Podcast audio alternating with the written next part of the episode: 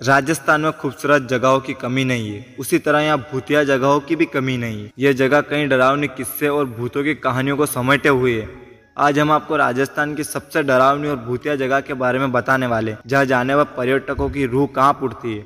और रात को तो आप यहाँ जाने के बारे में बिल्कुल मत सोचिएगा। चित्तौड़गढ़ का राणा कुंभ महल एक ऐसी जगह है, जहाँ आपकी मुलाकात भूत से हो सकती है। जी हाँ राजस्थान में एक प्रेतवादी किला है। इस स्थान को राज्य की सबसे डरावनी जगहों में एक माना जाता है। गुप्त कक्ष और यहाँ की महिलाओं की चिकिया आपको बेहद खोप में डाल सकती है। इस किले के बारे में ऐसा कहा जाता है कि यहाँ रानी पद्मावती ने अपनी रानियों के साथ मिलकर जोहल लिया था। आपको बता दें कि दिल्ली के सुल्तान अल्लाउद्दीन खिलजी ने इस महल पर हमला कर दिया था और खुद को खिलजी से बचने के लिए रानी ने 700 महिलाओं के साथ जोहल लिया था। तभी से यहाँ इस तरह की घटनाएँ देखी जाती है। यहाँ दिन के उजाले में भी कोई अकेले घूमने जाने से डरता है। स्थानीय निवासियों का कहना है कि यहाँ आज भी चीखें सुनाई देती है और कोई परछाइयाँ दिखाई देती है।